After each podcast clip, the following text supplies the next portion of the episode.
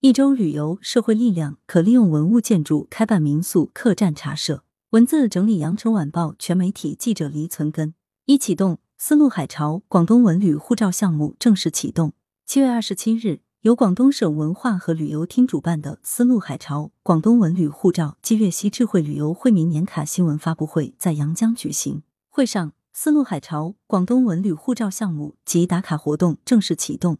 由阳江、湛江、茂名三地文化广电旅游体育局联合主办的二零二二至二零二三年粤西智慧旅游惠民年卡项目也同步发布。市民及游客成功购卡后，持卡人即拥有在指定日期内免费游览卡内包含的阳湛茂三市二十一家知名景区和免费获赠阳湛茂三市二十家特色民宿的消费券两大权益，较好满足游客对粤西三市旅游的美好向往与度假需求，实现了让利于民。带动文旅消费的惠民目标。二开幕，二零二二中国国际旅游交易会在昆明开幕。七月二十二日，由文化和旅游部、中国民用航空局和云南省人民政府共同主办的二零二二中国国际旅游交易会在昆明滇池国际会展中心开幕。本届交易会主题为“智慧创新共启未来，服务旅游业高质量发展”，展期三天。期间还将举办智慧旅游创新发展论坛。中老铁路助力亚洲命运共同体建设论坛、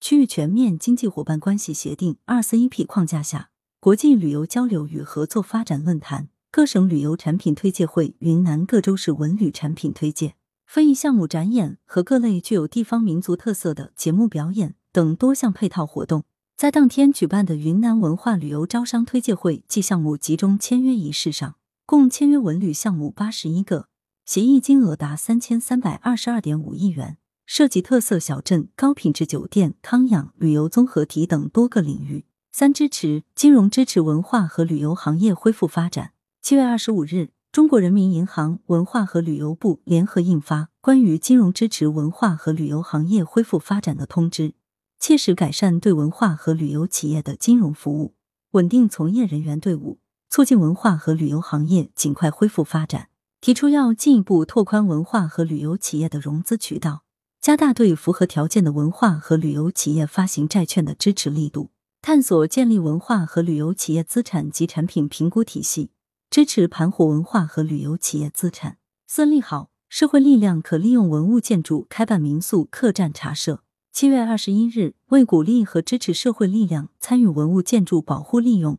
推动文物事业高质量发展。国家文物局发布关于鼓励和支持社会力量参与文物建筑保护利用的意见。意见指出，社会力量可通过社会公益基金全额出资与政府合作等方式，按照文物建筑开放导则试行要求，利用文物建筑开设博物馆、陈列馆、艺术馆、农村书屋、乡土文化馆和专题文化活动中心等公共文化场所，也可利用文物建筑开办民宿、客栈、茶社等旅游休闲服务场所。为社区服务、文化展示、参观旅游、经营服务、传统技艺传承和文创产品开发等提供多样化、多层次的服务，更好满足人民群众的精神文化需求。五规划国家公路网全面覆盖五 A 级景区。七月二十五日，交通运输部举行专题新闻发布会，深入解读国家公路网规划。目前，国家公路网全面覆盖了五 A 级景区、国家级风景名胜区、世界文化和自然遗产保护区。强化了公路交通对旅游产业发展的支撑带动作用。六规范新疆规范旺季旅游市场秩序。近日，新疆维吾尔自治区文化和旅游厅发出通知，要求进一步规范旺季旅游市场秩序，提升服务质量，维护旅游及配套服务行业价格秩序，保护旅游者和旅游经营者合法权益，促进新疆维吾尔自治区旅游业持续健康发展。通知要求。A 级旅游景区、旅游星级饭店和等级民宿等旅游经营主体要严格执行相关部门的备案制管理，一经备案，不得擅自调整备案价格标准；对在政府指导价范围内调整具体价格水平，但忘记票价执行时间、出台优惠政策等信息，需提前一个月向社会公布。七报告本地化、近距离、多样化的文化消费占据主导。近日。中国旅游研究院发布二零二二年上半年全国文化消费数据报告称，二零二二年上半年受国内疫情形势影响，文化消费市场整体收紧，本地化、近距离、多样化的文化消费占据主导。美好出游激发文化消费活力，旅游对文化消费的促进作用形成行业共识，乡村居民的文化参与不断提高，潮流文化与传统文化碰撞，激发新消费；